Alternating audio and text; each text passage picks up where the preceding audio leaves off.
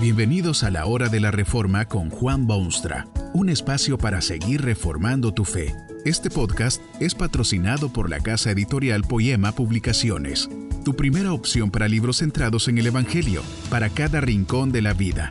Para ver los nuevos libros de este mes, visita nuestra página www.poiema.co.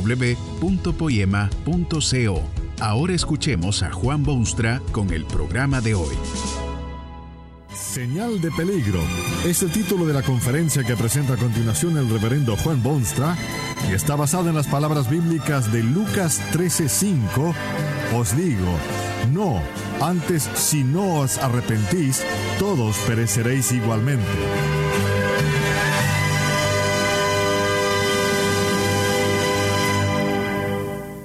Las señales de peligro no consisten solamente en banderas rojas que representan ideologías extranjeras u orientaciones ideológicas adversas.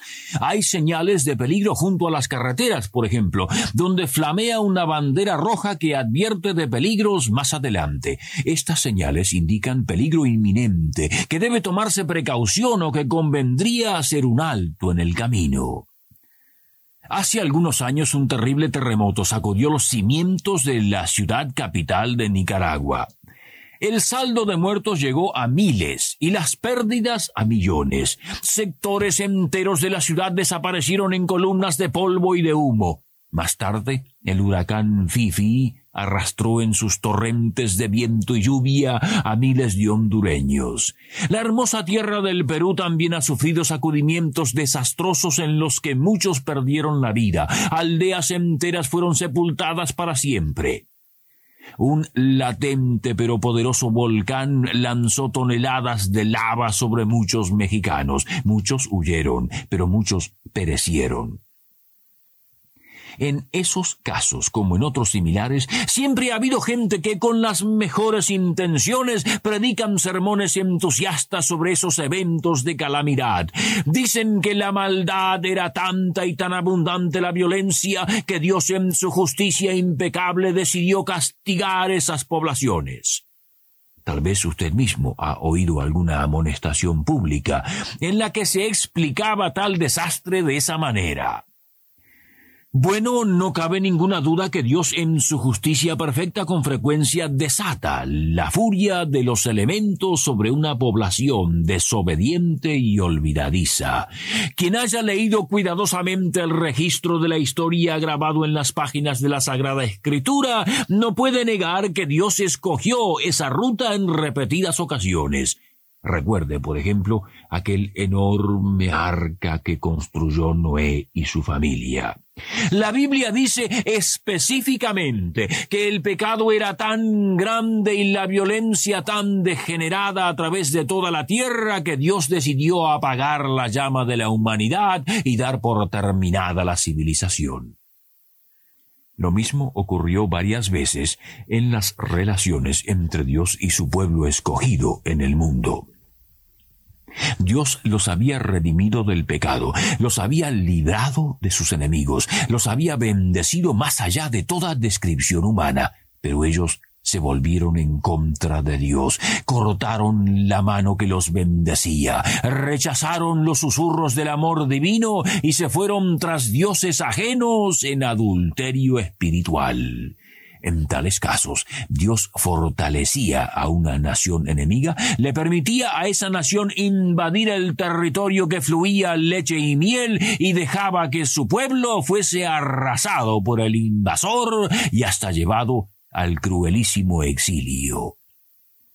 No cabe duda que Dios castiga, a veces por medio de eventos históricos o fenómenos naturales.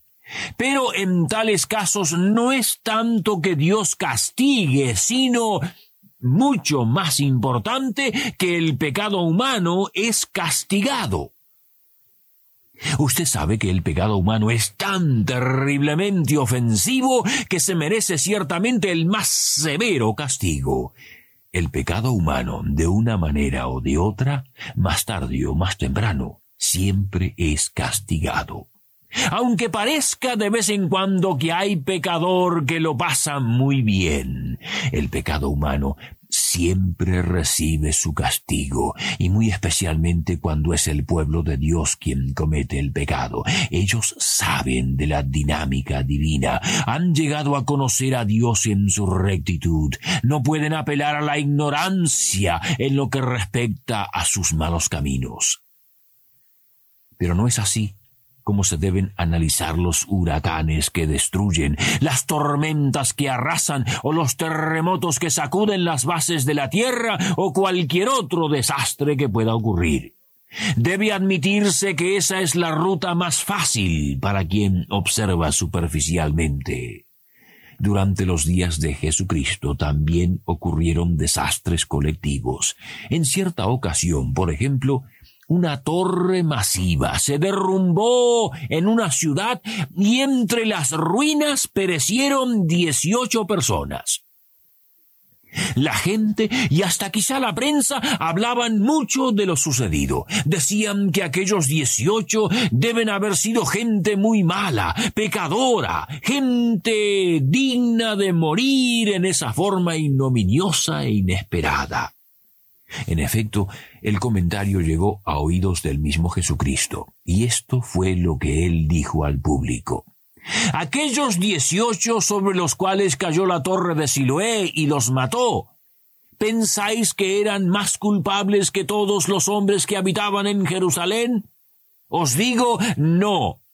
Antes, si no os arrepentís, todos pereceréis igualmente. Era una señal de peligro. Dios pone señales así a lo largo de todos los caminos que sus criaturas frecuentan. Les dice que hay peligro adelante, que tomen extremadas precauciones, que se detengan en su enloquecida carrera y reflexionen un momento. Al contemplar fríamente lo que dijo Jesucristo sobre aquella torre que mató 18 personas, se deja ver de inmediato que quienes sufren tales ruinas no son más pecadores o peores que otros seres humanos. Habían miles de ciudadanos en aquella ciudad antigua y solo aquellos 18 murieron, dice Jesús, pero no porque eran más pecadores. Tal vez, ¿por qué? Esos 18 sí y los otros no, es una pregunta que no puede contestarse. A veces el hombre no recibe respuesta porque pregunta mal. Usted recuerda el caso de aquel Job de la antigüedad. Perdió sus hijos, sus inmensas riquezas, su salud, y hasta su esposa le ruega que maldiga toda la realidad de su existencia. Fue un verdadero desastre. Unos amigos vinieron a consolarlo, pero son amigos intelectuales, y buscan el consuelo en la pregunta ¿por qué le ocurrió esto? Analizan y estudian, ofrecen comentarios y muestran sabiduría. Con delicadeza o con franqueza quieren hacer ver a Job que está en tal situación a raíz de algún pecado horrible. Es el curso más fácil y más popular para el hombre.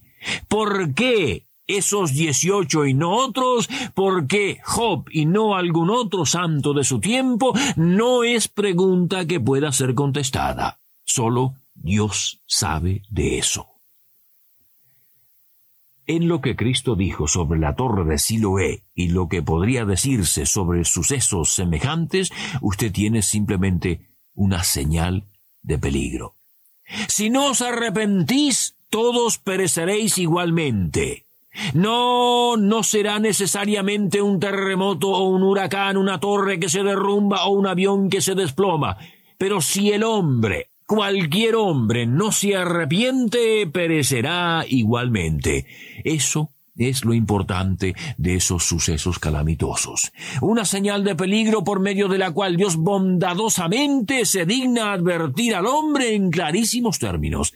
Es como si Dios dijese, usted no pereció en tal o cual calamidad. ¿Está usted todavía en la tierra de los vivientes?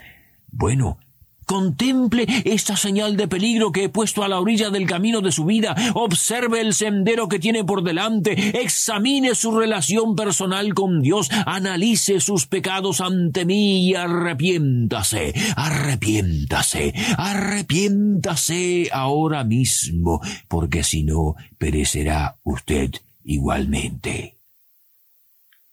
Usted puede ver en estas señales de peligro el inmenso amor de Dios. Usted pudiera haber perecido. No hay razón especial que explique por qué otros sí y usted no. Solo el infinito amor de Dios le ha permitido sobrevivir la experiencia, ver con sus propios ojos esa señal de peligro que lo llama a la reflexión. En verdad, Dios no tiene por qué flamear estas banderas a la orilla del camino, pero su amor es tan profundo que lo hace casi a diario. Dios quiere darle a usted cuanta oportunidad pueda de verse a sí mismo y arrepentirse de sus pecados. Cuán indescriptible es el amor de Dios, que en vez de barrer al hombre pecador, le pone señales de peligro en su sendero. Pero hay más. Este mundo, con todo su brillo y bullicio, sus problemas y dolores, oportunidades y desastres, llegará a su fin. Nadie sabe cuándo y poco de cómo, pero una cosa es cierta. A medida que se acerque el día final, estas señales de peligro aumentarán en cantidad y en magnitud. Esto, nuevamente, no porque la gente sea más pecadora, sino porque con más intensidad Dios los estará llamando al arrepentimiento. ¿Quién sabe lo que ocurrirá mañana? Una ola del mar, una tormenta destructora, un avión estrellado, un tren descarrilado, un techo que se viene abajo, un terremoto. Todas estas cosas son señales de peligro, pero pueden también ser el fin de su experiencia, el momento en que será usted transportado ante el justo juez. O Cristo puede venir a juzgarlo aquí. Si no os arrepentís, todos pereceréis igualmente. Todas estas tragedias son señales de peligro. ¿Les presta usted atención? Que este mensaje nos ayude en el proceso de reforma continua según la palabra de Dios. Si quieres profundizar en la exposición bíblica, puedes buscar más recursos en www.poiema.co. Allí encontrarás libros que te ayuden a entender la palabra de Dios y aplicarla a tu vida. Poiema, el evangelio para cada rincón de la vida. Nos vemos en el próximo episodio de La Hora de la Reforma con Juan Boonstra.